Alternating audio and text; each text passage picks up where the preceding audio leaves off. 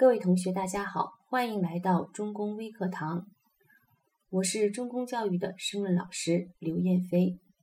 探究申论本质，传递中国声音。今天我们要一起探究的内容是政府建设。那么在历年的国考申论命题中，它的话题主要集中在文化、社会、经济、生态这几个领域，而对于政治领域这个话题涉及比较少。但是从历年近近几年来，我们的改革力度和改革方向可以看出，政治建设是在我们目前来看已经取得了丰硕的成果。尤其我们的政府建设作风的转变，那么已经让广大人民群众看到了政府改革的决心和魄力。所以说，那么对于命题人来说，这必然成为一个新的出题领域。所以说，我们今天就来看一下我们的政府建设方面的相关内容。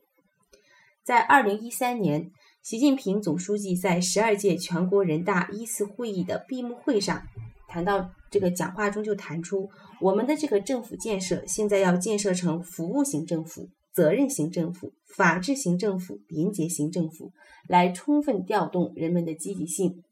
在这次讲话中，基本上就对我们的政府建设提出了明确的方向。当然，在之后的我们的各个政策文件和谈话中呢，也对于我们现在政府建设的相关内容进行了进一步的补充。主要来看呢，就包含这几个层面啊：服务型政府、诚信的政府、务实的政府。公开的政府、民主的政府、责任的政府、法治的政府、学习的政府和廉洁型的政府，啊，也就是说，我们现在的政府建设，希望我们的政府能够最终表现出这九大特征来。那么，下面我们就对这几个类型呢进行一一的分析。首先呢，在这几个特征中呢，应该最突出的一个特质就是服务型政府。啊，这个服务型政府呢，就是相对以前我们的管理重管理的这种类型的政府的一嗯一种转变。我们说的，我们的政府由管理模式向服务型政府的服务模式的一种转变。啊，比较与它相联系的一些社会热点，比如说我们的行政审批制度的这样的一个简化，嗯，行政审批流程的这样一个简化。原先我们要，嗯，要，比如说我要。自主创业，可能我要盖很多很多章，有人把它形象的称之为万里长征图。那么现在呢，嗯，我不仅在这里坐着管了，我要去主动去服务。比如说在我们的上海、深圳这样的试点中，哦，由是我们的政府主动上门找企业服务，啊，通过一站式的这样的服务，主动的服务，来让简化我们的行政审批手续，为为为人民群众提供方便。嗯，这就是管理型模式向服务型这种模式的转变啊，就服务型政府的一个特征。那么，服务型政府呢，它最根本的就是强化政府的服务意识，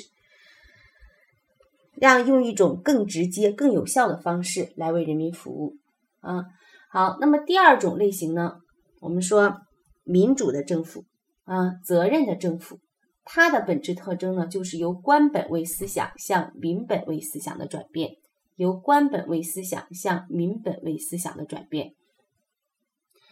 那么以前领导人最喜欢做的事情啊，就是老百姓心中的可能就是拍拍脑袋做决策，嗯，大量的形式主义盛行，啊，以 GDP 来论英雄。现在我们要做的是什么？我们要做的是，我们最重要的是要看人民幸不幸福，人民群众答不答应，是吧？是否符合人民群众的美好向往？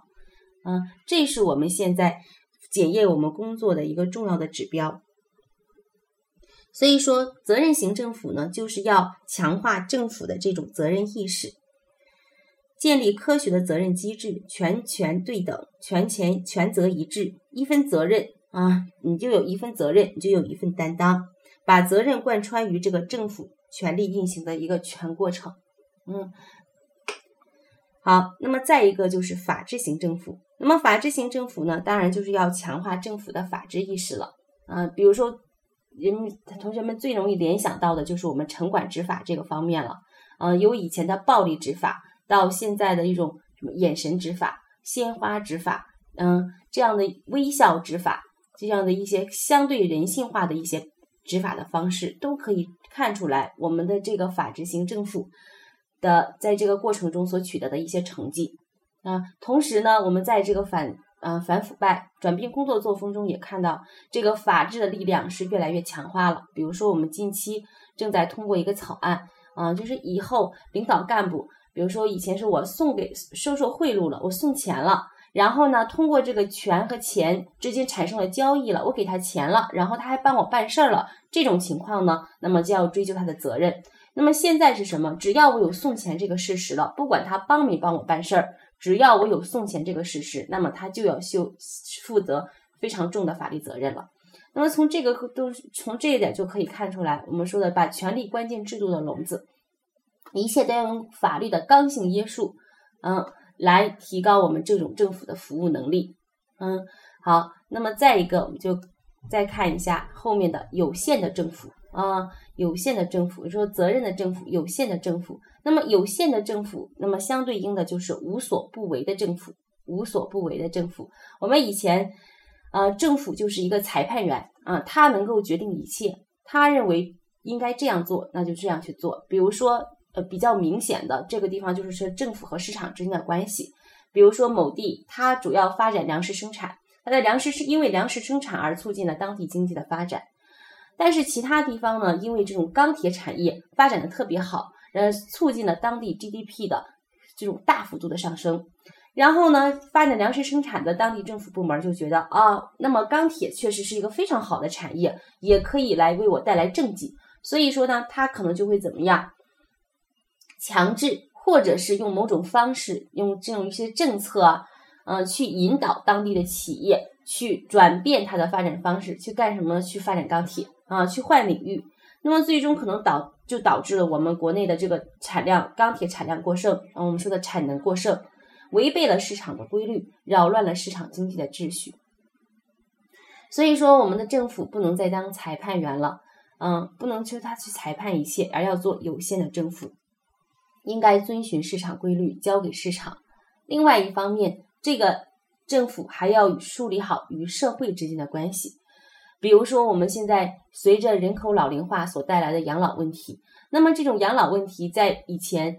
国家的养老院数量是严重不足的，服务质量也是难以保障的。嗯，那么在这种情况下，就出现了很多的空巢老、空巢老人、孤寡老人啊，年纪大了却没有人去管。所以说呢，在这种情况下，我们可以看出来，政府在这个部分它是有限的，它没有能力去解决所有的问题。那该怎么办呢？交给社会，交给我们的社区，交给我们的企业，交给我们的社会组织，让所有的社会的所有的主体都动员起来，共同来优化我们的社会服务，参与我们的社会治理。这就是由无所不为的政府向有为政有限的政府转变的一个重要特征。他要处理和市场之间的关系，要处理好与社会之间的关系。在这个过程中，我做的只是一个引导和主导的作用。该给呃其他的市场的角色由市场来做，社会的角色由社会来做，要并要充分调动好各方的力量。那么在这个过程中，我再去规范好他们的这种行为。啊，这个是我们当前说政府职能转化的一个重要的体现。好。还有一个呢特征就是廉洁型的政府，嗯，大家都知道我们现在的这个反腐败的力度是越来越大了，而且要注重“常常”二字啊，要形成一个常态的机制。就像总书记说的，要踏实留印，抓铁有痕。要如果抓而不实，抓而不紧，抓而不长，就等于白抓。可以看出，在反腐败过程这个问题上，政府的决心和力度。所以呢，领导干部关键要。廉洁自律，守住底线啊！所以说，这个也是我们在下面的政府建设过程中要重点啊，要重点把握的一个内容。要那么具体来说呢，就是要加大我们政务的公开力度，按照程序决策办事，来提高办事的效率。只靠领导干部的自律是难以实现的，关键还是要靠制度、靠公开、靠监督。啊，那么再一个呢，就是我们说诚信型政府，诚信型政府，我们现在要大力弘扬社会主义核心价值。我们说在个人部分呢，我们倡导个人要爱国，要诚信，要友善啊，要敬业。那么对于政府来说，在这个部分要做好带头作用。嗯，就像习总书记说，理想信念就是共产党人的钙，党性是党员干部立身、立业、立言、立德的基石。这都足以看出来，诚信或者说这个官德，是我们当前领作风建设的一个重要内容。如果这个信扶不起来，那么政府在人民群众心中的形象就扶不起来。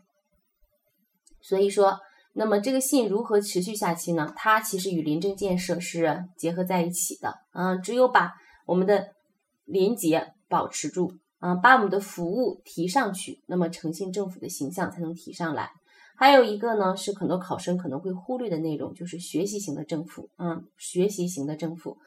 嗯，因为我们的习近平总书记呢，曾经，嗯，有一个非常发表了一个非常长的一个文章和讲话，嗯，他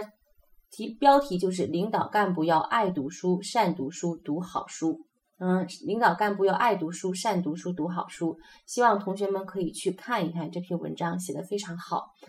也就是说，要领导干部要做好带头作用，让大兴社会学习之风。并且呢，要坚持学习，学习再学习，坚持实践，实践再实践。所以，我们说学习型政府呢，也是我们转变作风的一个重要体现。只有把这些服务型的政府、责任的、民主的、法治的、廉洁的、诚信的和学习政学习型的政府这几大特质联合起来，才能成构成一个完整的政府建设的内容。呃，所以说我们在如果说今年如果从这个政治领域去考察的话，那么政府建设、政府职能的转变必然也成为一个热点话题。呃，命题人可能会从比如说服务型政府这一个小点去切入啊，但是国考它的话题一般比较宏观，那么可能从通过材料去引申出我们的服务的、诚信的、学习的、廉洁的各个政各种类型政府的特质。啊，那么同学们应该去了解这样的一个理论背景，那么看到相关的材料能够牵引出来，这样的话，那么在我们的文章的表述中，就不仅仅是能够说只能去抄材料去写一些现象，而是能够通过这个现象联系到我们刚才所讨论的这些本质，将现象与本质相结合，表达出命题人最想表达的内容，写出一个思想深刻的文章来，啊。也希望考生能够将这个话题在自己学习的时候延续下去，进一步深挖，将这个政府职能的建设形成一个科学完整的一个知识内容和框架。好，今天的微课堂先到这里，谢谢大家。